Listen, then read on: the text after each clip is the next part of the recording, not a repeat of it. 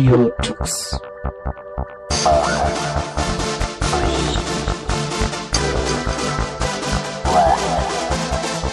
The German Linux Radio, the German Linux Radio.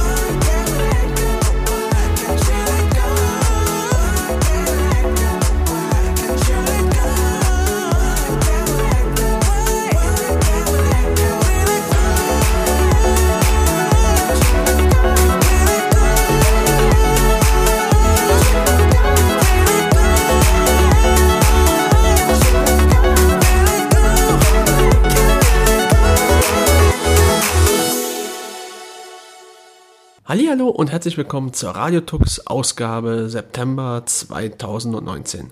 Die letzten Ausgaben waren ja geprägt von diversen Interviews und da wollen wir auch gleich zu Beginn dieser Sendung ansetzen. Um das Thema Filesysteme ist es ja in letzter Zeit ein bisschen ruhig geworden. ButterFS, das ja mal so als der heilige Gral in der Linux-Welt propagiert wurde, hat sich nicht als das entwickelt, was man erwartet hat. Und äh, auch sonst hört man eigentlich nicht viel aus der Dateisystemwelt. Tatsächlich tut sich aber einiges dort. Ein Dateisystem hier ist Bcache FS, das ich persönlich auch äh, bis heute gar nicht kannte. Und was das genau ist, das hat sich mal Ingo zusammen mit seinem Interviewpartner für euch angesehen. Ja, bei mir ist jetzt Sebastian Feustel, hat sich ein bisschen mit Bcachefs beschäftigt und vielleicht kannst du erstmal uns erklären, was ist Bcachefs? Äh, Bcachefs ist ein neues Filesystem, was in Konkurrenz zu BTRFS und ZFS angetreten ist. Was sind da die Unterschiede?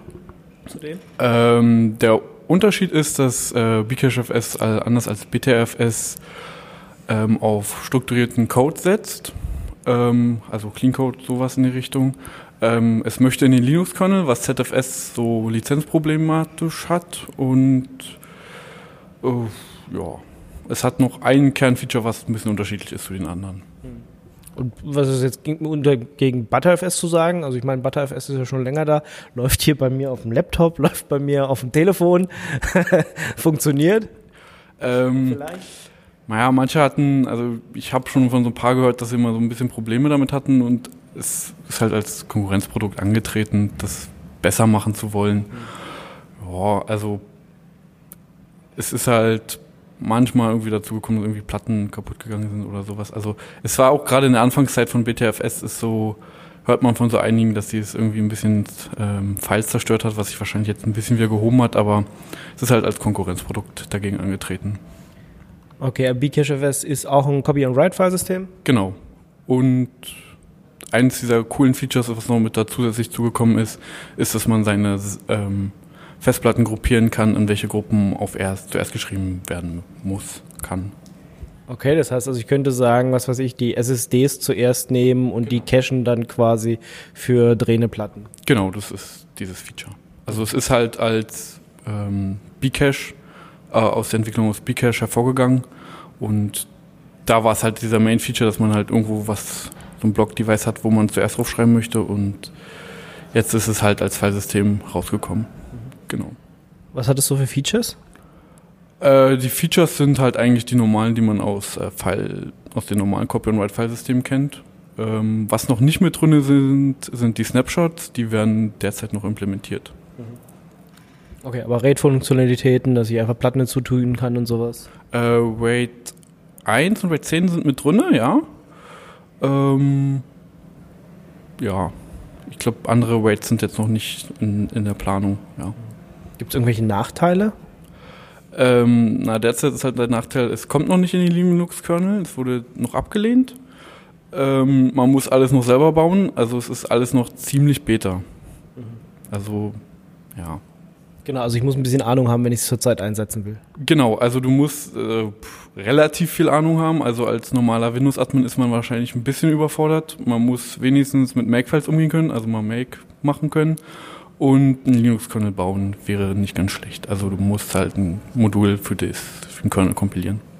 Gut, jetzt im neuen äh, Linux-Kernel 5.3 ist es noch nicht drin, aber ist es absehbar, dass es irgendwann kommt, oder? Ähm, also der Kent Overstreet ist halt der Entwickler davon ähm, und der möchte eigentlich in den Linux-Kernel Linux hinein. Problematisch ist, dass er jetzt halt letzten Male immer abgelehnt wurde, weil er irgendwie eine kaputte Git-Historie hat. Mm, Die versucht er jetzt gerade irgendwie zu fixen. Da gab es ein bisschen Trouble auch auf den Mailinglisten, kann man ja alles nachvollziehen.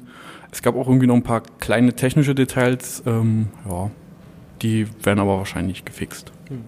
Setzt du es jetzt irgendwo produktiv oder halbproduktiv irgendwo ein oder war das jetzt eher so, ach, ich spiele mal damit rum? Ähm, naja, ich bin der Azubi äh, an der Max-Planck-Institut und wir haben es halt als Testsystem für mich gehabt, weil ich sollte mich mal ein bisschen mit Filesystemen auseinandersetzen und da das jetzt so der neue aufkommende Stern ist, haben wir das halt einfach mal installiert auf ein paar Rechnern, ein paar alten. Aber jetzt produktiv im Einsatz ist es bei uns nicht, nee. Aber könnte dazu kommen. Das weiß ich nicht. Also es ist, ja, es ist derzeit noch relativ beta. Ähm, man kann das ganze System irgendwie unterstützen, dass es jetzt weiterkommt. Also ich glaube, der ist auf Patreon oder sowas. Genau, ähm, der Ken Overstreet, der Entwickler, ist auf Patreon, den kann man unterstützen. Der Code liegt auch auf GitHub, also wenn man das nötige Wissen hat, um da beizutragen, kann man halt auch beitragen. Ja, wären halt diese zwei Wege zum Unterstützen. Okay, vielen Dank, Sebastian, dass du uns mal erklärt hast, was Bcache FS ist und dass es vielleicht irgendwann dann mal in Linux-Kernel kommt und dann auch äh, produktiv einzusetzen ist. Aber wer jetzt schon rumspielen will, gerne anfangen. Genau, äh, ja, danke fürs Interview. Nico Kutzner hat uns freundlicherweise einen Audiobeitrag über die 17. Kieler Open Source und Linux Tage zukommen lassen, den wir euch natürlich auch nicht vorenthalten wollen. Moin Moin aus Kiel. Ich berichte von den 17. Kieler Open Source und Linux Tagen. Guten Tag, mein Name ist Nico Kutzner. Ich begrüße Sie zum Interview. Ja, hallo, guten Tag, ich bin Maren Hachmann. Was findet hier dieses Jahr statt? In diesem Jahr feiern wir hier die 17. Kieler Open Source und Linux Tage. Das ist eine Veranstaltung rund um Linux und Open Source.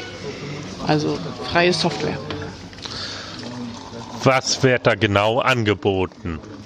Wir machen eine bunte Mischung aus Vorträgen, Workshops, Ausstellungen, schöne Aktionen, sowas wie die Postkartenaktion und Verlosung und ähm, es gibt was zu essen, was zu trinken und nette Menschen, die man zu Open Source Themen befragen kann, mit denen man sich zwanglos unterhalten kann. Und man kann sich mit netten Leuten austauschen. Ganz genau so ist es. Vielen Dank. Gerne, es war mir ein Vergnügen. Wir beginnen am Stand von LibreOffice. Könnten Sie doch kurz mal LibreOffice vorstellen? Was ist das ganz genau? LibreOffice ist eine Office-Software, ist ein Paket aus verschiedenen Programmen.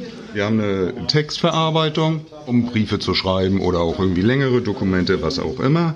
Eine Tabellenkalkulation, immer wenn es darum geht, dass wir rechnen wollen oder dass der Rechner was rechnen soll. Wir wollen ja nicht selber rechnen. Eine Präsentationssoftware, um Vorträge zu gestalten, Unterricht vorzubereiten oder was man da auch immer mitmacht. Es gibt die Möglichkeit, Zeichnungen zu erstellen. Die können auch beliebig komplex sein. Wir haben eine Datenbankanbindung dabei und wir haben einen Formeleditor, um mathematische Formeln zu erstellen. Das sind so die Programmteile, die LibreOffice hat. Was ist der Unterschied zu Office? Microsoft Office hat ja diverse Programme, die Entsprechungen haben.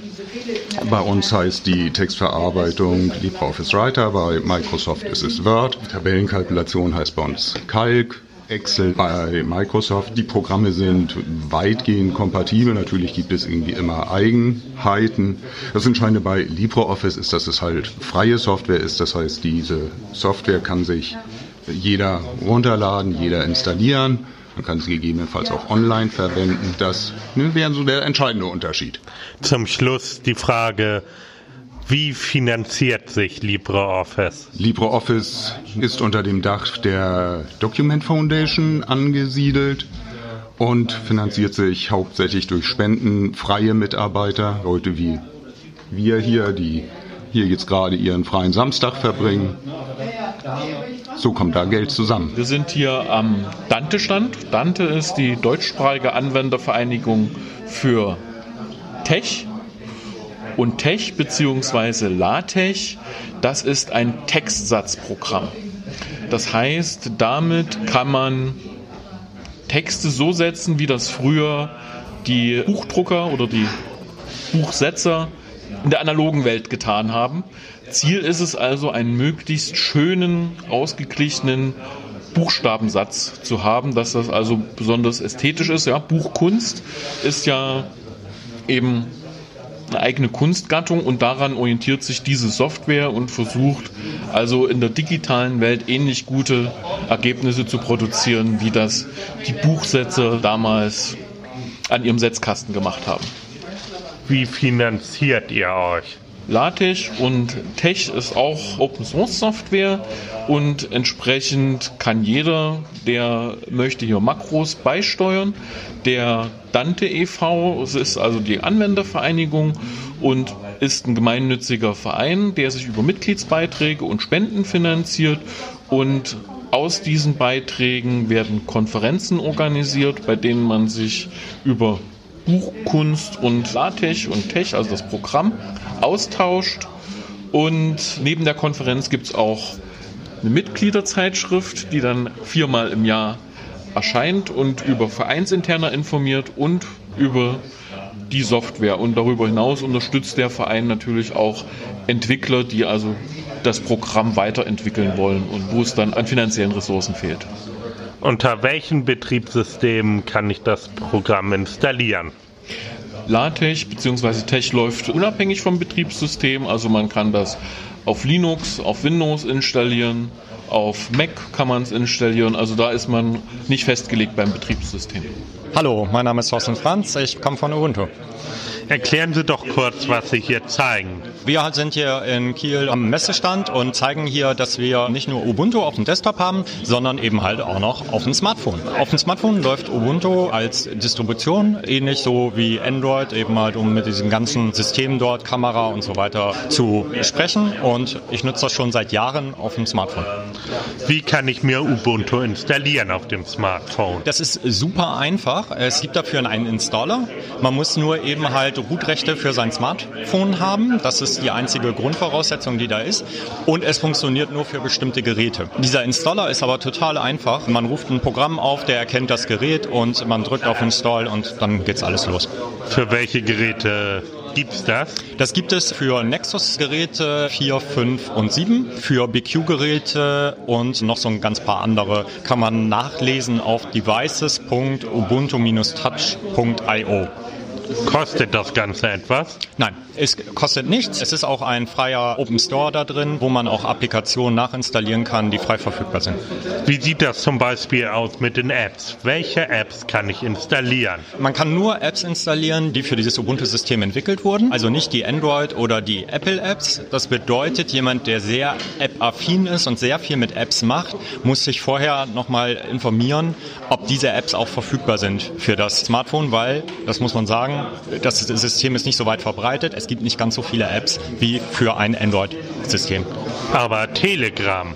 Genau, Telegram gibt es, Signal gibt es. Es gibt auch natürlich einen Browser und ein Mail-Programm, wo man seine E-Mails mit abrufen kann. Also vieles existiert auch, aber eben halt nicht vollumfänglich alles. Und das Ganze kann man kostenlos installieren auf dem Smartphone. Genau, alles kostenlos installiert. Es ist dort von einer Stiftung, wird dieses Projekt vorangetrieben. Das ist die Reports Foundation und die haben kein kommerzielles Interesse. Also sozusagen hat das auch einen Vorteil. Welchen? Es hat den Vorteil, gerade wenn man auch so sagt, man möchte sich nicht von großen Konzernen abhängig machen und mit Daten zahlen. Das macht man hier nicht. Es ist nicht so wie bei Android, dass dort seine Daten alle bereitstellt und dann ein großer Konzern davon profitiert. Und man hat auch ein ganz richtiges Linux-System darauf. Es bedeutet eben halt, man hat einen Zugriff per Terminal, per SSH, kann sich das alles machen und es ist wirklich ein richtiges Linux drunter. Andere Linux-Software gibt es nicht für Smartphone bzw. Betriebssysteme. Es gibt jetzt mittlerweile auch andere Entwicklungen, die eben halt da was vorantreiben, aber da ist jetzt Ubuntu Touch schon eben halt viel länger dabei. In einem Forum besteht die Möglichkeit, sich mit Anwendern über Ubuntu auszutauschen. Die Webseite von Ubuntu Users, wir haben ja auch so ein bisschen auch mit Touch einen Präsentationsrechner. Hier haben wir dargestellt, wo eben halt man in Deutschland gut Hilfe bekommt, wenn man Probleme mit Ubuntu hat. Eine ganz umfangreiche Sammlung von auch Problemlösungen, aber auch wie Programme funktionieren und so weiter. Und wenn man auch noch mal Probleme hat, kann man in ein Forum Fragen stellen, wo super viele Leute unterwegs sind. Wir haben mittlerweile auf Ubuntu Users wo dieses Forum und das Wiki ist. 150.000 registrierte Benutzer. Die sind natürlich nicht mehr alle aktiv. Da sind auch welche bei, die nicht mehr dabei sind, aber da ist eine sehr hohe Aktualität und auch, dass da ja viele Menschen da sind. Da gibt es auch das, wo man Ubuntu findet und herunterladen kann. Dort ist eine Seite, wo man dann raufgehen kann, Portal und dann kann man sagen, hol dir Ubuntu Downloads. Na? Also total einfach. Und der Download-Prozess, wenn das abgeschlossen ist und man das System startet, ist auch super einfach, das System zu starten. Man kann es live in so ein Live-System ausprobieren, aber man kann es auch installieren. Und dieser Installationsprozess sagt auch ganz klar, was alles getan werden muss. Und da braucht sich keiner vorfürchten. Vielen Dank. Ja, ebenso. Vielen Dank. Hab auch noch viel Spaß hier. Danke. Hallo, ich bin Christian Imhorst von OpenSUSE. Könnten Sie etwas über den Unterschied zwischen OpenSUSE und Ubuntu erklären? Was ist da der Unterschied? Also technisch würde ich sagen, gibt es da wenig Unterschiede, weil beides ist ja eine Linux-Distribution, die auch selbe Desktop-Manager benutzen wie KDE oder GNOME. Wenn Unterschiede ist der eher in der Community zu finden. Es sind andere Ansätze bei Ubuntu und bei OpenSUSE. OpenSUSE ist zum Beispiel mehr als nur eine Linux-Distribution. Es gibt äh, mehr als, haben ja hier die OpenSUSE Leap. Das ist halt eine Distribution von OpenSUSE, die halt auf dem Server von SUSE beruht, der Grundsatz. Und äh, die Desktop-Anwendungen sind halt, also ein aktuelles KDE, ein aktuelles GNOME zum Beispiel. Hat aber eben den sicheren, festen Unterbau, stabilen Unterbau von einem Server-Betriebssystem. So für Leute, die da nicht viel ändern wollen, ist OpenSUSE Leap halt eben eine gute Wahl, das zu installieren. Neben den Distributionen haben wir aber noch ganz viele andere Projekte. Es gibt sowas wie einen Open Build Service, wo halt die Distribution gebaut wird. Open QA, das ist die Qualitätssicherung, wo die ganzen Pakete, die in die Distribution reinkommen, getestet werden, sodass auch wirklich nur, wenn es stabil läuft, das Paket dann auch wirklich nur in die Distribution kommt, sodass ein stabiles Linux-Betriebssystem benutzen kann. Und nun etwas zu den Hardware-Anforderungen. Da es auf dem Server beruht, braucht man für Leap auf jeden Fall eine 64-Bit. Umgebung, am besten halt modernere Hardware, also i5-Prozessor reicht schon aus, Dual-Core müsste auch schon gehen. Also zu Hause habe ich zum Beispiel einen alten Laptop von 2011, hat aber auch schon einen i5-Prozessor. Da läuft OpenSUSE Tumbleweed. Das ist neben Leap die andere Distribution, die halt so rollendes Release, sagt man ja, ist, wo immer halt der neueste krasse Kram halt eben reinkommt. So, wenn man Anwender ist, der immer halt das Neueste haben will, habe ich auf dem Laptop von 2011 und das läuft da super. Also keine Probleme. Mit 4 GB Arbeitsspeicher wäre schon ganz gut noch dabei. Vielen Dank. Gerne. Hat mich gefreut. Hi, Thomas von der Open Hub Foundation. Stellen Sie sich doch mal kurz vor, was Sie hier machen. Ja, mein Name ist Thomas Beil. Ich bin Mitglied der Open Hub Foundation. Die Open Hub Foundation trägt die Software Open Hub, die für die Smart Home Automatisierung zuständig ist. Und unser primäres Ziel ist mit Open Hub verschiedene Smart Home Systeme zusammenzuführen, die sonst normalerweise nicht zusammenarbeiten würden. Könnten Sie etwas sagen über den Zusammenhang von Hardware-Geräten im Smart Home Bereich? Im Bereich Smart Home gibt es mittlerweile sehr viele verschiedene Geräte. Das fängt bei einfachen Lampen, Steckdosen an, geht aber auch über Waschmaschinen, Kühlschränke, Fernseher, was man gerade eben so im Haushalt findet. Größte Problematik hierbei ist, jeder Hersteller kocht sein eigenes Süppchen, hat also seine eigenen Protokolle, die nur für ihn zuständig sind. Und mit Open Hub sind wir angetreten, alle Protokolle unter einem Dach zu verarbeiten, so dass die Steckdose von einem Hersteller mit der Lampe des anderen Herstellers zusammenarbeiten kann. Könnten Sie etwas sagen über die Anforderungen Ja. von Smart Home Geräten? Die Anforderungen an Smart Home Geräte sind eigentlich in der Regel so gestrickt, dass sie in irgendeiner Weise steuerbar sind und dass man sie regelbasiert nutzen kann. Wir hatten vorhin im Vortrag ja das Beispiel, Strom wird über Solarenergie erzeugt. Dann ist es natürlich schlau, wenn ich meine Waschmaschine so programmieren kann, dass sie erst losläuft, wenn quasi genügend Strom zur Verfügung steht, sodass ich den benutzen kann. Das sind so die typischen Anforderungen, dass ich die also sehr gut steuern kann, auch aus der Ferne und Abhängigkeit von anderen Systemen herstellen kann. Zum Schluss noch die Frage, gibt es Lösungen abseits von Alexa und Co. sind ja Datensammler? Ja, das sind Datensammler, da muss sich jeder bewusst sein, dass das so ist und es für sich entscheiden. Es gibt aber auch im Open Source Bereich entsprechende Lösungen. Eine Lösung ist zum Beispiel Mycroft, eine andere ist Snips. Die verarbeiten quasi die Sprachdaten dann lokal und greifen nicht auf die Cloud zu. Vielen Dank. Sehr gerne. Ich bin Christoph Schäfer. Könnten Sie kurz erzählen, welches die besten Bildbearbeitungsprogramme sind für Open Source Anwendung? Reine Bildbearbeitung ist natürlich GIMP der Platzhirsch. Mit dem Zeichenprogramm Krita kann man auch nachbearbeiten und empfehlenswert ist immer das Plugin Gmic für beide Programme. Dann gibt es noch RAW-Bearbeitung. Da würde ich empfehlen, sich mal mit RAW Therapy oder Darktable auseinanderzusetzen. Ein weiteres Problem ist noch, wenn man eine Karte aus dem Internet heruntergeladen hat und ich will die nun schärfen. Die Karte ist klein. Kann man das überhaupt? Und wenn ja, mit welchem Programm? Nein, also das lohnt sich nicht. Also ich würde bei Karten immer empfehlen, OpenStreetMap zu verwenden. Da kann man Karten als PNG oder als PDF oder als SVG herunterladen. Vielen Dank. Geschehen. Leider war's das schon wieder von den 17. Kieler Open Source und Linux Tagen. Tschüss aus Kiel. In den letzten Wochen und Monaten war ja einiges los in der IT-Welt, besonders das Thema Huawei und das äh, chinesische Handelsembargo äh, von den USA haben für Schlagzeilen gesorgt. Wie kommen neue Modelle ohne Google Play Store Services in den Markt? Lass, lässt sich sowas verkaufen? Und hier stellt sich eigentlich schon seit Jahren die Frage nach potenziellen Alternativen. Eine dieser Alternativen stellt euch Leszek jetzt einmal genauer vor. Google Play-Dienste sind ja etwas, was kaum wegzudenken ist aus der Android-Welt. Äh, Google hat sie damals eingeführt in Android, weil sie halt eben, ja, ich vermute sehr stark einen Riegel vorschieben wollten vor all diesen Modifikationen, sogenannten Mods. Eine der berühmtesten Cyanogen-Mod mittlerweile Lineage OS. aber auch viele weitere Modifikationen, also angepasste Android-Systeme für Smartphones, wo Google einfach keine Kontrolle drüber hatte.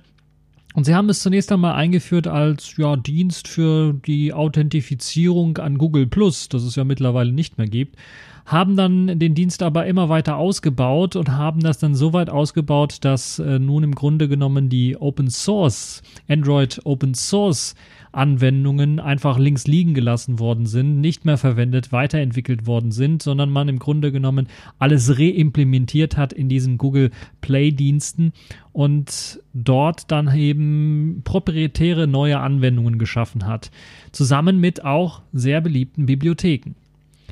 Allerdings gibt es mittlerweile auch für all diese Leute, die nicht so ganz Google vertrauen wollen, dass alle Daten irgendwie über diese Google Server laufen sollen oder die Google Bibliotheken, wo man nicht ganz genau hineinschauen kann und nicht weiß, was wo dann auch wirklich äh, rüberläuft da gibt es jetzt eine Alternative zu, eigentlich auch schon länger in Entwicklung, die nennt sich MicroG. Und dieses MicroG-Projekt, das ist das, worüber ich heute sprechen möchte, was es alles machen kann, wofür man es einsetzen kann und äh, warum das eventuell eine gute Alternative für alle diejenigen sein kann, die ein bisschen was mehr auf Privatsphäre Acht geben wollen, die ein bisschen was mehr freie Software auf ihrem Gerät auf ihrem Android-Gerät laufen haben wollen und die natürlich dann auch äh, sehr stark, ähm, aber auch äh, die Dienste äh, von Google, äh, das ist vielleicht schon ein bisschen schizophren, auch noch benutzen wollen.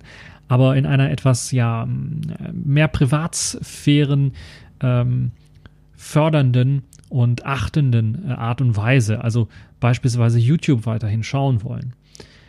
Und dafür ist eben dieses MicroG-Projekt geschaffen worden, das im Grunde genommen die Möglichkeit besitzt, die Kernkomponenten eines äh, Google Play-Dienstes, die sogenannten GMS-Dienste, Google Mobile Services, äh, die natürlich eine Vielzahl von äh, verschiedenen Anwendungsbereichen abdecken, dann tatsächlich auch nachzubilden. Und die Kern ähm, Dienste, die können in ähm, MicroG mit dem sogenannten GS, GMS Core, also dem Service Core, tatsächlich ähm, wunderbar nachgebildet werden. Dazu zählen beispielsweise auch die verschiedenen Messenger-Dienste, die Google Cloud Messaging benutzen, um Push-Notifikationen, also Push-Benachrichtigungen zu senden. Signal ist beispielsweise so ein Programm, aber auch Telegram und viele weitere haben ähm,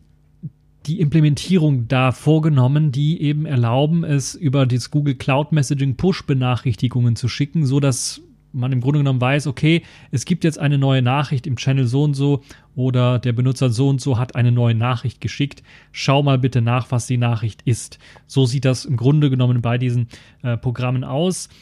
Habe ich mir sagen lassen zumindestens Und bei Signal weiß ich das, weil ich da in den Quellcode reinschauen kann. Und natürlich bieten Telegram äh, oder es gibt eben auch, Telegram bietet der, den Quellcode an und, und, und Signal bietet auch seinen Quellcode an und es gibt auch bei Signal eine Variante, die das anders löst. Die braucht dann allerdings etwas mehr Strom, um halt eben auch äh, Push-Benachrichtigungen äh, zu empfangen. Da macht man es einfach so, ja, es ist nicht wirklich ein Push, sondern da wird tatsächlich in bestimmten Abständen einfach der Server abgefragt, ob da eine neue Nachricht angekommen ist oder nicht. Und ähm, da gibt es ja auch offene Standards, die man nutzen kann. Die sind allerdings in das Android-System natürlich mit der ganzen Stromsparfunktionalität, die dort drin steckt und den ganzen Algorithmen nicht so gut integriert, so dass eben der Strombedarf bei solchen Anwendungen doch etwas steigt. Und da macht es eventuell Sinn, dann zum Beispiel auf dieses Google Cloud Messaging weiterhin zuzugreifen, weil es werden ja dann über das Google Cloud Messaging ja, zumindest bei den Anwendungen, äh, die ich jetzt hier meine, nicht die Nachrichten selber gepusht, sondern es wird halt nur eine Benachrichtigung äh, gepusht, die sagt, es gibt eine neue Nachricht, lad sie mal runter und dann wird sie vom Programm äh, selber dann heruntergeladen. Ähm, dafür gibt es eben auch in MicroG einen Ersatz. Also im Grunde genommen hat man da einen Open Source äh, Google Play Dienst nachgebaut. Also man hat die Hauptkomponenten, die Haupt äh, Merkmale äh, der Google Play Dienste versucht nachzubilden, nachzubauen, so dass die Anwendungen meinen, okay, ich habe jetzt hier tatsächlich einen Google Play Dienst und kann diese und diese Funktion nutzen und die funktioniert dann auch, wie beispielsweise das Google Cloud Messaging.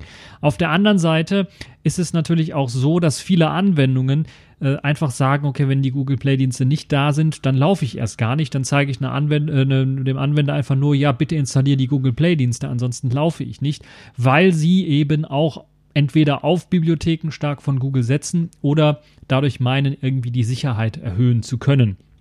Und letzteres ist natürlich ein Trugschluss, aber äh, einige meinen das tatsächlich und äh, bauen dann solche Abfragen ab. Das heißt, es gibt einige Anwendungen, die vielleicht diese Fehlermeldung anzeigen, danach vielleicht gar nicht laufen wollen, aber in Wirklichkeit ohne Probleme laufen, weil sie vielleicht gar keine Google Play-Dienste oder Bibliotheken dafür einsetzen. Das ist natürlich dann eine doppelte Bestrafung für den Nutzer, wenn er weiß, okay, ich kann mir den Quellcode des Programms anschauen, die benutzen gar keine Google Play-Dienste, aber trotzdem geben sie eben diese Warnung raus. Ähm, andere Programme, YouTube ist beispielsweise so ein Programm äh, oder ähm, auch Google Maps, die setzen tatsächlich die Playdienste voraus und man kann sie zwar starten und installieren ohne Playdienste, weil sie keine harte Abhängigkeit haben, aber wenn man die Programme dann startet, dann meckern sie einen an, dass die Playdienste nicht installiert sind und dann wird eben der Dienst verweigert. Und hier geht es tatsächlich darum, dass äh, gerade bei, bei YouTube und bei, bei Google Maps gibt es ja die Anmeldefunktion und das ist eben eine für viele oder für einige Leute eine wichtige Funktion, wenn man halt eben gerade bei YouTube vielleicht die verschiedenen Channels managen möchte, seinen eigenen Channel managen möchte oder seine, äh, seine Abonnenten managen möchte oder seine abonnierten Videos oder Channels managen möchte, dann macht es natürlich Sinn, dass man sich da anmelden kann. Und das funktioniert halt nicht, wenn halt eben dieser Google Play Dienst nicht drin ist. Und da bietet MicroG eben auch eine Alternative an. Man ist noch nicht in vielen Bereichen so weit, dass man sagen kann, man kann jetzt die Google Play Dienste 100% ersetzen. Das YouTube-Beispiel ist zum Beispiel so eines. Da ist es nicht 100% möglich. Da gibt es allerdings eine gepatchte Version von YouTube. Also da haben sich findige Leute was überlegt und haben dann YouTube-App ist zwar proprietär, haben dann allerdings das Ganze so gepatcht. Es nennt sich YouTube Advanced äh, dass es eben mit MicroG zusammenarbeitet und mit der MicroG, äh, mit der MicroG Bibliothek zusammenarbeitet und äh, trotzdem wie ein ganz normales YouTube aussieht, mit ein paar, glaube ich, zwei, drei kleinen äh, weiteren Kniffen. Da gibt es, glaube ich, jetzt auch die Möglichkeit, dass man einfach auch YouTube-Videos herunterladen kann, beispielsweise. Das ist damit eingebaut. Aber der Rest ist im Grunde genommen wie äh, das offizielle YouTube. Bei Google Maps ist das nicht vonnöten. Da reicht es eben aus, dass man Google Maps eben auch ganz normal installiert und dann auch nutzen kann. Ähm, da, das geht auch mit MicroG. Da habt, dann, habt ihr dann die Möglichkeit, euch anzumelden und äh, dann beispielsweise eure Standorte oder eure gespeicherten, ähm, äh, gespeicherten Orte abfragen zu können und dann ganz einfach nutzen zu können. Es gibt aber natürlich zahlreiche auch nicht Google-Programme, die auf dieses GMS Core aufsetzen oder die das benötigen, um bestimmte Funktionen auszuführen. Äh, ganz einfach aus dem Grund, weil sie beispielsweise auf die Google Maps API zugreifen, um äh, für bestimmte Sachen äh, eine Darstellung, eine Kartendarstellung zu haben. Ich weiß jetzt nicht, wie viele Apps das jetzt sind, welche Apps das sind, aber Apps, die jetzt keine eigene Kartendarstellung oder kein OpenStreetMap benutzen, sondern auf die Google Maps zugreifen wollen, die brauchen halt eben auch die Google Play Dienste. Und da macht es natürlich auch Sinn, eine Alternative zu haben und die funktioniert mit MicroG auch hervorragend. Ein weiterer großer Punkt ist natürlich, äh, man ist etwas ab unabhängiger vom Hersteller und äh, man ist etwas unabhängiger von Google. Was natürlich auch eine wichtige Sache ist, weil Google ist mittlerweile, kann man sagen, auf dem Smartphone-Markt ein Monopolist. Da gibt es zwar kleinere Alternativen, ihr habt immer wieder von Selfish OS gehört, was wir hier ansprechen. Es gibt UbiPorts und es gibt ähm, Plasma Mobile in verschiedenen Versionen. Purism hat jetzt ihr Pure OS auf, auf dem Librem 5 vorgestellt, ein, ein, ein Linux, GNU Linux-System für Smartphone. Und ähm, da möchte man eventuell auch auf solche Dienste zugreifen können, mit Hilfe von Android-Emulatoren oder Simulationsprogrammen oder Android einfach in eine, eine Box einsperren und laufen lassen, falls es benötigt wird für Programme. Und da möchte man natürlich auch möglichst hohe Kompatibilität auch bieten. Und da kann es auch ein Problem sein, wenn eben Google-Dienste nicht da sind und Programme anfangen zu meckern. Und da macht es vielleicht auch Sinn, das sogenannte Spoofing zu machen. Das heißt, die Programme, die darauf prüfen, sind jetzt Google-Dienste aktiviert und wenn sie aktiviert sind, dann laufe ich. Wenn sie nicht da sind, dann laufe ich erst gar nicht. Die lassen sich natürlich auch simulieren oder vortäuschen, dass sie jetzt tatsächlich installiert werden. Dazu hat äh, MicroG ebenfalls die Möglichkeit und hat äh, die Möglichkeit, das dann auch zu machen und ähm, ja, dort eben die Möglichkeit auch zu sagen, okay, äh, das Programm XYZ kann jetzt laufen. Also für die Leute, die einfach nur generell prüfen und dann einfach gar nicht laufen oder nicht. Äh, gar nicht laufen oder dann doch, je nachdem, ob, ob äh, die Google-Dienste da sind oder nicht. Ja, ähm, MicroG hat den, wie gesagt, das meiste, was da entwickelt worden ist, ist dieser GMS Core, der nachempfunden worden ist. Da gibt es die Möglichkeit eines sogenannten Opt-ins zu Google-Diensten. Also man kann tatsächlich für bestimmte Anwendungen sagen, okay, ich, ich möchte hier die, die Google-Dienste dann, dann benutzen oder ich möchte sie nicht benutzen oder das, also das kann man für per Anwendungen einstellen. Es gibt eine On- und Offline ähm, also ein, ein Ortungsdienst, den man einstellen kann. Das heißt, man kann sagen, die Anwendungen beispielsweise, die über die Google-Dienste normalerweise auf die Karten und auf das Material, auf die, auf die Google-Ortungsdienste normalerweise zugreifen, die werden emuliert in MicroG und da hat man die Möglichkeit zu sagen, okay, ich möchte jetzt, äh, vielleicht braucht das Programm XYZ immer zwangsweise, damit es benutzt werden kann, eure Ortung, also aber ihr wollt euren Ort nicht freigeben, weil eben Privatsphäre. Da habt ihr die Möglichkeit zu sagen, okay, in den Micro-G-Diensten, in dem, dem Location Service, im, im äh, Ortungsdienst zu sagen, okay, ich mache einfach eine Offline-Sache. Äh, äh, das heißt, ich stelle einfach einen Ort ein, dem äh, der, der der Anwendung dann mitgeteilt wird. Aber ich befinde mich da nicht wirklich. Also das kann ich ein- und ausschalten, wie ich äh, lustig bin. Dann äh, auch eine große Sache für die Leute, die vielleicht schon mal ein Lineage OS installiert haben oder mal ein Selfish OS oder ein Ubiports äh, Ubuntu Touch OS ausprobiert haben auf einem Smartphone und das mal so verglichen haben, vielleicht auch direkt mit, einem, mit der Android-Version des Smartphones oder einfach mal ein Android-Smartphone ohne Google-Dienste laufen gesehen haben, mit einem Lineage OS zum Beispiel, und dann mal verglichen haben, was so die Batterie, was die Akkulaufzeit angeht, da hat man dann doch schon gemerkt, okay, ohne diese ganzen Google-Dienste habe ich irgendwie obwohl da viel Optimierung drin stecken und Google versucht da irgendwie die Akkuspar-Modi mit reinzubringen, habe ich es teilweise so, dass ich deutlich bessere Akkulaufzeiten ohne die Google-Dienste haben, die ja dann wohl ständig irgendwas machen müssen. Man weiß ja nie genau, was sie machen, man kann nur erahnen, was sie machen und teilweise jetzt kommunizieren sie auch mit Google-Servern und was da genau kommuniziert wird, ist leider auch verschlüsselt, kann man auch nicht immer rausfinden. Ähm, das braucht halt mehr Akku und Akku und, und Arbeitsspeicher und CPU kann natürlich dadurch gespart werden, wenn man diese Dienste nicht laufen hat. Oder auch in dem Fall, wenn man einen Dienst einfach mal nachprogrammiert, der vielleicht nicht allzu viele Features hat, der aber auch nicht immer ständig mit Google-Servern kommunizieren muss, wie es eben MicroG anbietet. Das heißt, im Vergleich zu den Google Play-Diensten ist MicroG ein ganzes Stück kleiner. Es bietet natürlich etwas weniger an, aber es muss halt eben auch nicht ständig mit den Google-Server äh, kommunizieren und ist dann halt eben etwas besser für Akkulaufzeit geeignet, etwas besser für etwas äh, weniger ressourcenhungriger als äh, die Google Play-Dienste. Und es gibt natürlich auch nicht irgendwelche Bloatware, die mitgeliefert wird.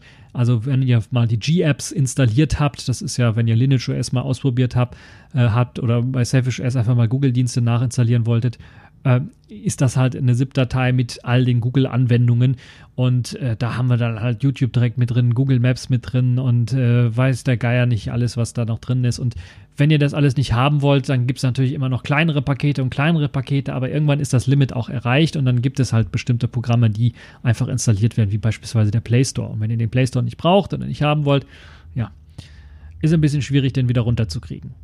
Ja, ähm, ja, das Schöne an der Geschichte mit MicroG ist, das funktioniert eben nicht nur auf echter Hardware, sondern auch äh, in Testumgebungen, weil ihr also Testumgebungen haben wollt.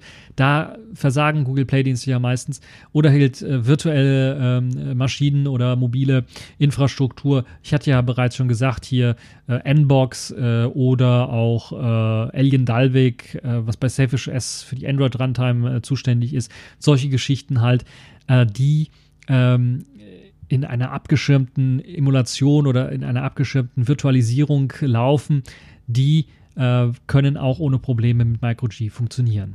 Und natürlich einer der größten Punkte, warum das eben auch sehr, sehr wichtig ist, äh, für äh, Privatsphäre, aber auch für Sicherheitslücken und für Weiterentwicklung. Es ist ein Open Source, es ist eine freie Software unter der Apache 2 Lizenz gelistet. Und da hat man halt die Möglichkeit zu sehen, was macht MicroG eigentlich? Welche Dienste, Leistungen bietet es an und wo kommuniziert es vielleicht doch mit den Google-Diensten? Was macht es im Grunde genommen? Das ist wirklich auch eine schöne Sache, denn man hat dann auch die Möglichkeit zu sagen, okay, wenn da jetzt was eingeführt wird äh, mit der Kommunikation des Google-Servers, beispielsweise äh, Freigabe von, von, vom Ortungsdienst oder sowas, dass man das als Feature mit einplanen kann, was Google einfach nicht macht, weil sie einfach sagen, okay, wir haben die Google-Dienste, Ortungsdienste, benutzen die Programme automatisch, kriegen dann immer den aktuellen Standort. In den meisten Fällen wollen das die Leute natürlich auch, aber in den Fällen, wo man es halt nicht will, kann man das jetzt hier, hat man das als Option abzuschalten, ganz einfach. Und die freie Software halt bietet eben diese Möglichkeit, so etwas machen zu können.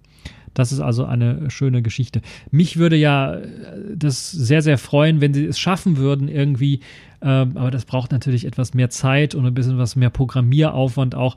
Wenn sie es irgendwie schaffen würden, auch zu sagen, okay, wir machen einfach, wir mappen diese Google Maps äh, API einfach um auf OpenStreetMap API und dann können äh, die ganzen Anwendungen ganz normal laufen, als ob sie und denken, sie kommunizieren mit Google Maps. In Wirklichkeit kommunizieren sie dann mit OpenStreetMap.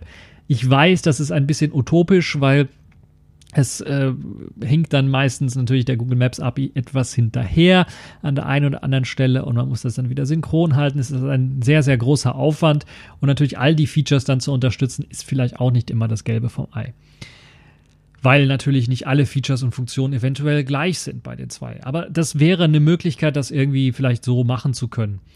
Ähm, und es gibt natürlich noch zahlreiche weitere Geschichten, äh, die man hier machen kann. Google Play Dienste beispielsweise sind, äh, Google Play Store ist beispielsweise in der Mache. Also da will man tatsächlich dran arbeiten, den so weit nachzubauen, dass es eben einem ermöglicht, auf den Play Store zugreifen zu können oder Anwendungen herunterladen zu können. Wie das da aussehen wird, das werden wir noch schauen. Es gibt viele weitere Module, die äh, weil es eben nur das GMS Core erstmal fertig entwickelt ist, soweit sage ich mal, stabil ist, dass man das tatsächlich auch nutzen kann und mit Hilfe von dem äh, sogenannten Signature Spoofing kann man im Grunde genommen sagen, okay, äh, das hier ist jetzt das offizielle, der offizielle Playdienst, so dass Anwendungen einfach laufen, wenn sie fragen, ob es der offizielle Playdienst ist. Das ist ähm, so ein bisschen kleiner Hack, kann man sagen, weil man im Grunde genommen sagt, okay, wir, wir überschreiben so oder wir, wir äh, fügen eine Signatur ein, die sagt, wir sind offiziell, obwohl wir es in Wirklichkeit nicht sind das ist halt, ich wäre wirklich so wunderbar dabei, wenn Google das einfach mal sagen würde, wir öffnen die Google Play-Dienste an der einen oder anderen Stelle. Das würde viele Probleme beseitigen. Ihr kennt ja das Problem mit Huawei und der, der, Verweigerung der Google-Lizenz aus politischen Gründen. Und ähm, das ist natürlich, wäre beispielsweise so etwas, wo, äh, wenn Google die Play-Dienste geöffnet hätte oder große Teile davon geöffnet hätte, dann wäre das für Huawei kein Problem gewesen, einfach mal was äh, nachzubauen. Und ähm, äh, was eben äh, den, den Zugriff erlaubt auf die Google Play-Dienste. Aber wir müssen schauen, wie sich ähm, die Geschichte dort weiterentwickelt. Äh, meines Erachtens sieht es jetzt momentan nicht so aus, als ob da Huawei versuchen würde, ähm, auf was Offenes zu setzen oder Micro-G zu fördern, sondern sie wollen irgendwie was Eigenes äh, machen, was wahrscheinlich auch proprietär sein wird, was ich nicht so gut heißen wird. Also wenn ich da, äh, wenn jemand Deutsch sprechen kann von den Huawei-Leuten, äh, fühlt den äh, euren Chefs mal auf den Zahn und sagt denen, wenn ihr in Europa erfolgreich haben, erfolgreich sein wollt, fördert das, fördert Projekte wie Micro-G und äh, vielleicht mit äh, integriert das irgendwie oder forkt das meinetwegen auch. Es ist ja unter Apache License äh, und gebt dann den Code zurück, sodass ihr dann euren eigenen HMS-Kram, Huawei äh, Mobile Service haben könnt, der aber auf Basis von MicroG setzt und dann vielleicht können die dann äh, Sachen, die, die sie übernehmen wollen, von euch einfach mit übernehmen. Aber macht es nicht proprietär komplett zu und dicht, weil dann macht ihr den gleichen Fehler, den Google gemacht hat mit ihren Google-Diensten. Äh, und ja, das wäre nicht so das Gelbe vom Ei, aus meiner Sicht zumindest. Ja, ihr könnt jetzt natürlich das Ganze bereits schon installieren und herunterladen. Dazu gibt es natürlich einige Anleitungen, die ihr euch anschauen könnt. Ihr könnt aber, wenn ihr Entwickler seid und interessiert seid, ich will jetzt meine Anwendung mal, äh, die benutzt Google Play Service, ich möchte mal schauen, was gibt denn äh, dieses äh, MicroG alles her an äh, verschiedenen APIs. Gibt es eine recht gute Tabelle, eine Übersicht, wo dann drin steht, äh, was, äh, wie es funktional aussieht, ob da irgendwie was drin ist, funktional. Also beispielsweise kann ich jetzt mal die, die Cast-API sagen, die ist nur partiell integriert und äh, ja, es gibt da halt etwas kleinere Schwierigkeiten noch. Das heißt, was ihr da irgendwie einen, einen Chromecast bedienen wollt oder einen, dann wird das ein bisschen was schwierig. Oder falls ihr auf Google Drive zugreifen wollt, gibt es überhaupt keine Funktionalität momentan und äh, keine Möglichkeit, das zu machen. Das gleiche gilt für Fitness und für ähm, äh, für Schriftarten, also Fonts sind auch nicht mit integriert und ein paar andere API-Geschichten. Ich glaube, Android Auto ist da auch komplett noch ne, gar nicht mal äh, auf der Liste, das irgendwie zu implementieren. Ähm, und andere APIs sind aber meistens schon drin, beispielsweise die Maps API in Version 2.0 ist da komplett drin und äh, da, also fast komplett drin. Das meiste ist mit drin und es kann hier und da vielleicht zu kleineren Fehlerchen kommen, aber das ist mit drin. Äh, dann äh, Mobile Ads, also die ganzen äh, äh Werbeseuche oder Android beispielsweise, die will man gar nicht erst in, implementieren in äh, die ähm, äh, in die MicroG-Dienste. Das ist vielleicht auch ein, ein großer Pluspunkt für äh, die Geschichte für einige. Für andere, die kostenlos Apps anbieten wollen und durch äh, Werbo, äh, Werbung bisher eben große Einnahmen gemacht haben, die wissen dann, okay, hm, ist gar nicht vorgesehen dafür, dann würde ich was, wahrscheinlich MicroG gar nicht erst unterstützen. Aber das muss jeder sehen, äh, wie er es möchte. Also da gibt es äh, eine Tabelle, da kann man sich das Ganze anschauen und äh, gucken, wie das äh, weiterentwickelt wird oder weiterentwickelt worden ist. Ich glaube, das letzte Update äh, stammt noch vom August, aber sollte so ungefähr auf dem Level sein, äh, dass ein Entwickler damit auch was anfangen kann. Ja, wie sieht es aus mit äh, der Möglichkeit der Installation von äh, der MicroG-Geschichte? Wie sieht das da aus? Ist das kompliziert? Nein, im Grunde genommen ist das nicht sehr kompliziert. Es gibt halt die Möglichkeit, ähm, eines äh, Repositories auf F-Droid für die Leute, die LineageOS installiert haben oder eine andere Mod, da ist teilweise auch schon F-Droid vorinstalliert. Ansonsten geht auf mal auf die F-Droid-Webseite f-droid.org, ladet euch dort den Store herunter und dort habt ihr dann die Möglichkeit, mithilfe der, auf die MicroG-Webseite gehen. Dort ist eben eine, eine Repository-Paketquelle, ist ja für Linux-Nutzer nichts Ungewöhnliches, angegeben. Die könnt ihr mit einbinden und habt dann die Möglichkeit, euch äh, verschiedene APKs herunterzuladen und zu installieren. Dazu zählt beispielsweise der sogenannte GMS Core, also die Nachimplementierung der Google Mobile Dienste, äh, der, der Kerndienste, die man ganz einfach nachinstallieren kann. Und äh, dann gibt es noch einen sogenannten GSF Proxy. Das ist im Grunde genommen auch das, was benötigt wird, um die Google Cloud Messaging Push äh, Benachrichtigungen dann vernünftig laufen äh, lassen zu können.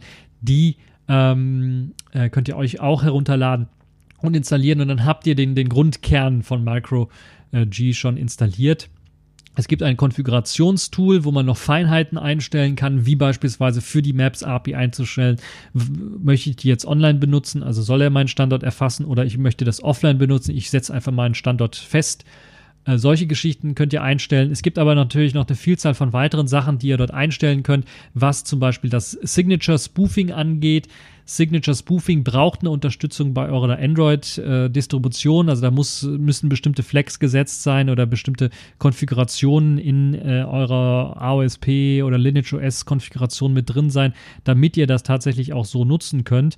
Und das ist glücklicherweise, ich glaube, bei äh, den meisten ähm, alternativen ROMs ist das äh, mittlerweile, äh, Android-ROMs ist das mittlerweile enthalten. Selbst Sailfish OS hat mittlerweile in Version 3.1 Signature Spoofing Support für, er, für ihr Elgin Dalvik bekommen, sodass ihr dort die Möglichkeit habt, das einfach mh, einzustellen. Das ist also auch eine äh, tolle äh, Möglichkeit der Konfiguration.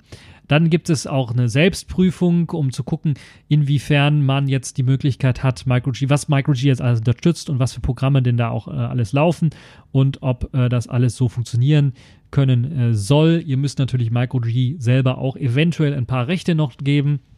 Äh, Google Geräteregistrierung könnt ihr an und ausmachen und äh, das ist halt zur Registrierung des Gerätes oder zur Nutzung von Google-Diensten äh, mit einer eindeutigen Kennung äh, ist das ähm, ähm, möglich. MicroG hat dann noch einen Filter, den sie drauflegen, wo sie diese identifizierenden Daten außer dem Namen des Google-Kontos dann einfach ja, maskieren können oder herauslöschen können. Das wäre möglich. Ähm, Google Cloud Messaging ist eine Geschichte, wie gesagt, die kann man an- und ausschalten, die Dienste. Das ist auch eine tolle Sache. Also wenn man einen bestimmten Dienst nicht haben möchte, kann man den einfach komplett ausschalten. Man kann auch sehen, wann wurde er das letzte Mal benutzt, der Dienst, und von welchen Anwendungen wurde er das, das letzte Mal benutzt und was sind für äh, Nachrichten äh, reingekommen. Und wenn ich das mal hier auf meinem Selfish S-Gerät mache, kann ich zum Beispiel sehen, da haben wir jetzt hier Amazon Shopping. Das hat die letzte Nachricht gestern bekommen. Und da kann ich dann draufschauen und sagen, okay, diese App soll weiterhin pushen, hat äh, Benachrichtigungen von Google Cloud Dienst bekommen und äh, auch registrieren dürfen. Oder ich möchte das nicht mehr und sage abmelden. Oder ich kann auch sehen hier andere Programme, die das nicht bekommen haben, wie beispielsweise Here We Go. Die App hat äh, das nicht bekommen und äh, braucht das wahrscheinlich auch nicht. Dann kann ich das einfach abschalten. Ähm, es gibt äh, Google Safety Net, das ist also ein, ein System, um Geräte zu identifizieren und so sicherzustellen, dass die ausreichend geschützt sind und kompatibel sind mit Android. Das lässt sich auch einschalten. Das ist noch ein bisschen was hier und da instabil, würde ich mal behaupten. Aber es gibt eben die Möglichkeit, das auch äh, einstellen zu können und dann auch eine Zertifizierung äh, zu implementieren. Äh, MicroG GMS Core hat eine freie Implementierung von SafetyNet mit an Bord.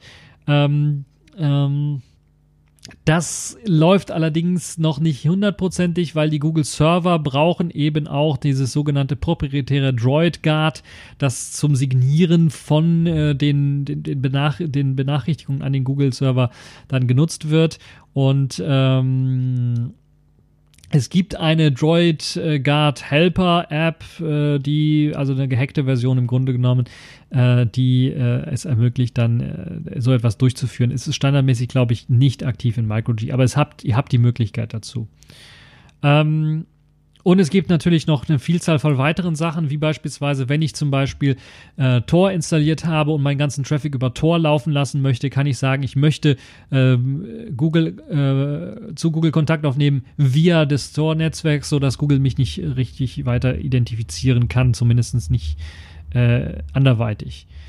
Und äh, ja, dann, wie gesagt, gibt es die Unified NLP-Einstellungen, die einem ermöglichen, die Ordnungsdienste zu konfigurieren und dann zum Beispiel sagen, äh, zu sagen, was ich jetzt hier an, in Sachen Ordnungsdienste haben möchte. Das sind also so die Möglichkeiten, die äh, bestehen und äh, die ihr habt, wenn ihr so ein MicroG installiert. Es, es lohnt sich auf jeden Fall. Also, falls ihr mal so ein bisschen was von Android von, von, von äh, Google-Diensten auf Android loswerden wollt oder mal ein Selfish OS mit äh, der Möglichkeit äh, haben wollt, mit der Android Runtime auch ein bisschen was mehr Programme laufen zu lassen, die auf äh, die Google-Dienste zugreif, äh, zugreifen, da habt ihr die Möglichkeit, das tatsächlich auch zu machen. Und äh, da gibt es eben die Möglichkeit, zum Beispiel auch den ähm, einen Store zu installieren, also den sogenannten Play Store. Ich glaube sogar der offizielle Play Store lässt sich mittlerweile installieren. Standardmäßig habt ihr auch die Möglichkeit zu sagen, auch die Anwendungen, die beispielsweise einen Play Store voraussetzen, dass der da ist, da habt ihr so die Möglichkeit, so eine, ja, einen Blank Store zu installieren, also einfach einen leeren Store zu installieren, der einfach nur sagt, ich bin der Play Store, in Wirklichkeit macht das Programm nichts. Äh, vielleicht eine nützliche Sache. Auf der anderen Seite gibt es natürlich auch die Möglichkeit, den Google Play Store äh, äh, mithilfe des Blank Stores dann äh, nutzen zu können. Dazu gibt es auf XDA äh, Developers ein Thread, der euch das ganz, äh, Ganze nochmal erläutert in Sachen auch No G-Apps Projekt nennt sich das Ganze. Und äh, das basiert eben auf MicroG und auf ein paar anderen Hacks von Leuten, die das Ganze benutzt haben. Und dazu gehört eben der sogenannte Blank Store. Der heißt auch tatsächlich Blank Store. Das ist eine Open Source Google Play Store äh, Client. Es gibt natürlich noch weitere äh, andere Programme, äh, die, aber dieses, dieses Programm ist, glaube ich, so wie ich es verstanden habe, äh, es kriegt auch keine neuen Features mehr, ist also so ein Legacy-Programm, äh, ist also nicht, wird nicht mehr weiterentwickelt, benutzt aber so teilweise die Google API noch. Aber es gibt eine Alternative dazu, die nennt sich Aurora Store und die kann man beispielsweise benutzen, um auf die Google Play-Dienste zuzugreifen. Es, äh, ich glaube, man kann das auch machen anonym, das heißt anonym in dem Fall, man benutzt die ähm, Anmeldedaten von äh, Aurora. Die haben da vielleicht ein paar Anmeldedaten, um Anwendungen herunterzuladen. Aber es empfiehlt es sich schon, dann äh, ein Google-Konto irgendwie anzulegen, äh, um das zu machen, weil äh, solche Accounts, die dann so für, für mehrere Leute genutzt werden können, werden relativ schnell geblockt. Deshalb macht es Sinn, vielleicht einen eigenen Account dafür einzurichten, falls ihr auf den Play Store zugreifen wollt. Ähm, ja, und es gibt zahlreiche weitere Möglichkeiten, auf diesen Play Store auf zu, auch zuzugreifen. Also da habt ihr äh, keine Schwierigkeiten, was das angeht. Wie sieht es jetzt aus mit ähm, Problemen, die auftauchen können? Wo sind Limits? Limits habe ich ja bereits schon an einigen Stellen gesagt. Die Anbindung an Google, das Anmelden bei Google, das funktioniert nicht immer. Bei meinem Test beispielsweise habe ich nicht geschafft, Google Maps, äh, mich einzuloggen bei Google Maps, um halt irgendwelche Orte zu synchronisieren. Google Maps selber lief ohne Probleme mit MicroG, aber mich anmelden hat nicht funktioniert. Ich müsste das mal bei der, jetzt wo Selfish S3.1 draußen ist und das Spoofing mit äh, Activity Snore vielleicht nachtesten, ob das mittlerweile funktioniert. Vielleicht eine neuere Version von äh, den MicroG-Diensten installieren. Aber äh, das wäre zum Beispiel ein Limit, das bei mir nicht funktioniert hat. Äh, ihr könnt natürlich eure Erfahrungen mal auch im Kommentarbereich posten, äh, falls ihr MicroG benutzt und da Tipps und Tricks habt, wie man das Ganze ordentlich benutzen kann mit verschiedenen Anwendungen, was man da vielleicht äh, machen muss. Ich weiß zum Beispiel von äh, YouTube Vanced, dass man da eine spezielle Version von äh, MicroG installieren muss, damit eben auch die Anmeldung bei, bei YouTube dann klappt. Ähm, ob sie dann kompatibel ist mit den ganzen anderen äh, MicroG-Diensten, weiß ich nicht ganz genau. Also da muss man auf jeden Fall äh, mal reinschauen. Es sei äh, noch eine Sache gesagt, falls ihr das Ganze benutzen wollt, solltet ihr auf einem Android-System auch sicherstellen, dass das nicht natürlich irgendwie gekillt wird. Das heißt, der Micro-G-Dienst, der sollte schon in den Systemeinstellungen auch bei Batterie und, und, und weiteren Einstellungen und Optimierungsdiensten immer so eingestellt sein, dass der nicht automatisch gekillt wird, weil dann kann es natürlich zu Problemen kommen. Und eine wichtige Sache, falls ihr MicroG installiert, das allererste Mal, kann es auch sein, damit die ganzen Programme, die ihr installiert habt, die vielleicht auf die Play-Dienste zugreifen, äh, auf der einen oder anderen Form, aber äh, damit die auch funktionieren, dass ihr die Programme tatsächlich auch neu installieren müsst, weil sie dann ihre Play-Dienst-Bibliotheken oder ihre Play-Dienst- äh, äh, Anpassungen oder Anbindungen dann noch einfach mal neu registrieren im System und neu an, einbinden, sodass MicroG die dann auch äh, auffinden kann und benutzen kann. Oder andersherum, dass äh, äh, das Programm dann sieht, okay, die Playdienste sind da, also kann ich die und die Sachen in, meinem, äh, in meinen Programmeinstellungen auch aktivieren und dann benutzen, weil die meisten Programme tatsächlich so, so eine Funktion der Neuregistrierung nicht haben und das auch nicht automatisch machen. Ähm, ja, das ist die Geschichte. Äh, wir werden natürlich alles verlinken zu der ganzen Geschichte, wie ihr MicroG selber auf die auf eure Smartphones bekommen könnt.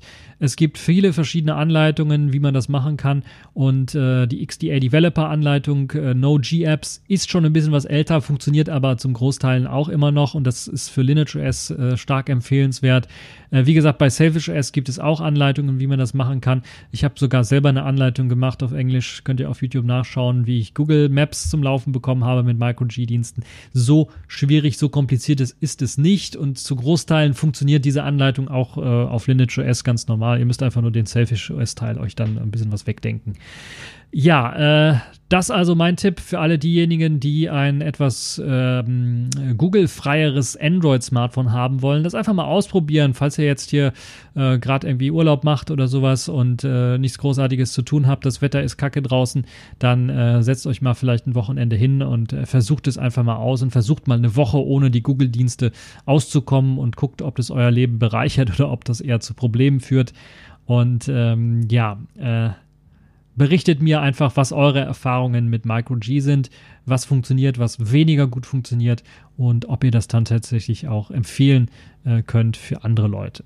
Die Musik, die ihr in dieser Sendung gehört habt, das war chronologisch Let Go von Virgin Joy und Illuminated von Semme oder Semme. Ich bin mir ehrlich gesagt nicht sicher, wie man das ausspricht. Beide Songs freie Musik, die ihr bei jamendo.com herunterladen könnt und sollt. Ich hoffe, die Sendung hat euch gefallen. Wir wünschen euch noch eine schöne Zeit. Macht's gut und bis zum nächsten Mal.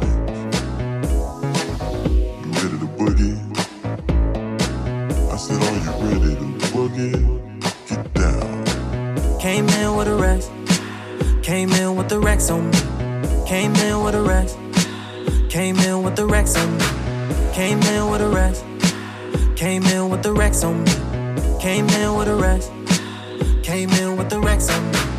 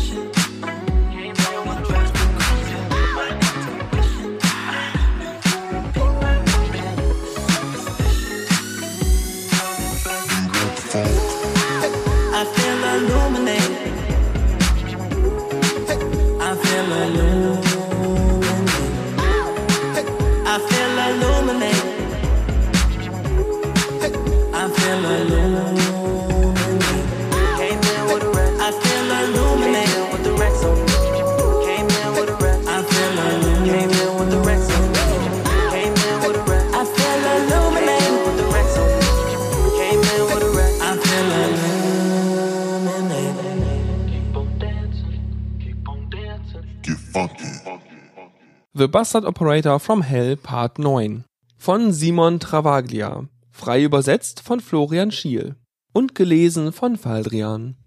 Ich fahre zur Arbeit und klebe hinter diesem alten Trottel, der klassische Slow Driver from Hell. Sein Tacho hat bei 20 die rote Linie und kommt in Schlingern, wenn er die Kurven mit mehr als 5 nimmt. Ich verbrauche ein halbes Kilowatt in meiner Hupe, aber sein Hörgerät ist anscheinend auf Flüstern eingestellt. Keine Chance vorbeizukommen. Ich memoriere sein Kennzeichen. Genau genommen tue ich das seit 15,5 Minuten, 60 Mal in der Minute. Mann, oh Mann, oh Mann. Ich denke, da ist wieder mal ein Anruf in Flensburg fällig. Vielleicht könnte man auch den Wagen als gestohlen registrieren. Gestohlen von Waffenhändlern aus dem vorderen Orient. Gefährlich. Endlich in der Arbeit blättere ich als erstes den Ausredenkalender um. Elektromagnetische Störstrahlung von funktionsuntüchtigem Satelliten. Klingt gut, vielleicht wird es doch noch ein netter Tag. Ich logge mich als Fuck You ein, der Kummerkasten-Account für die Benutzer, und rufe die Mail auf. Drei Nachrichten sind drin. Die erste hat 117 Zeilen, eine Plaudertasche offensichtlich.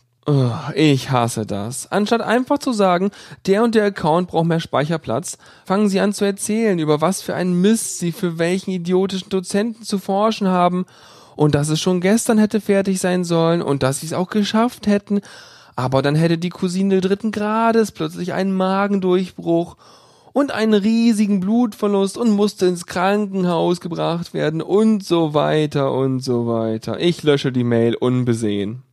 Die zweite Mail stammt offensichtlich von jemandem, der nicht mit dem Mailprogramm umgehen kann. Da ist nur der Header, aber keine Nachricht. Ich antworte mit direktem Reply. Keine Sorge, wir kümmern uns darum am nächsten Dienstag. Hoffentlich war es was Wichtiges. Die dritte Mail hebe ich mir für morgen auf. Samstag wäre ein gar zu langweiliger Tag, sollte ich jemals am Samstag arbeiten müssen. Das Telefon klingelt. Ich dachte, ich hätte das repariert. Ich klemme mir den Hörer unters Kinn, damit ich gleichzeitig die Pizza in die Mikrowelle schieben kann. Ja, rufe ich hektisch. Irgendwas stimmt nicht mit meiner Bootdisk. Ich kann den Server nicht erreichen. Haben Sie die Disketten dabei? Klar. Ich hole mir die Disk und stecke sie zusammen mit der Pizza in die Mikrowelle. Fünf Minuten Ultra Nuke. Eine Viertelstunde später ruft er wieder an. Es funktioniert immer noch nicht, aber jetzt höre ich auch noch komische Geräusche aus dem Laufwerk und es riecht irgendwie angebrannt. Angebrannt? Ich untersuche den Boden meiner Pizza. Na, nichts angebrannt. Dem Jungen geht nur die Fantasie durch. Oh, sage ich. Das sind wieder diese Störstrahlungen von ausgemusterten Satelliten. Tatsächlich? Davon habe ich auch schon gehört. Wow. Ich schätze, Sie müssen sich eine neue Bootdisk zulegen. Oh, naja, macht ja auch nichts. Die alte hätte es sowieso nicht mehr lange gemacht. Danke.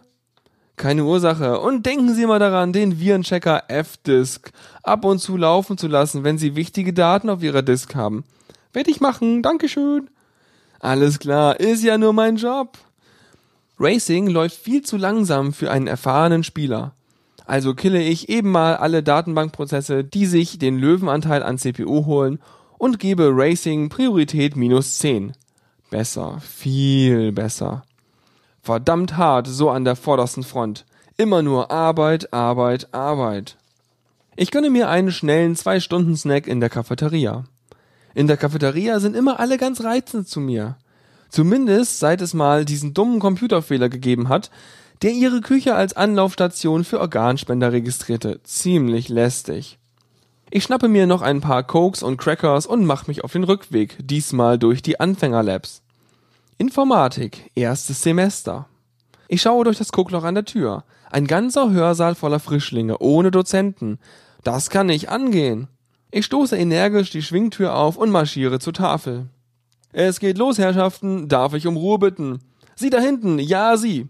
Sie sorgen dafür, dass uns niemand stört. Blockieren Sie einfach den Eingang. Wer zu spät kommt, soll sich das fürs nächste Mal merken. Also, ich bin Ihre Vertretung und wir wollen jetzt mal den üblichen Kram, den Sie sonst machen, beiseite lassen und uns über ein paar fundamentale Befehle aus der Praxis unterhalten. Wir beginnen mit einer der wichtigsten Funktionen überhaupt, dem Remark-Befehl oder wie er allen Kennern bekannt ist, RM Sternchen. Ich hätte vielleicht doch besser Professor werden sollen. Ich habe den richtigen Draht zu den jungen Leuten, wissen Sie? Das war The Bastard Operator from Hell Part 9. Das war eine Sendung von Radio Tux, herausgegeben im Jahr 2019. Unter Creative Commons Lizenz, Namensnennung und Weitergabe unter gleichen Bedingungen. Lieder sind eventuell anders lizenziert. Mehr Infos auf radiotux.de. Unterstützt durch Manitou.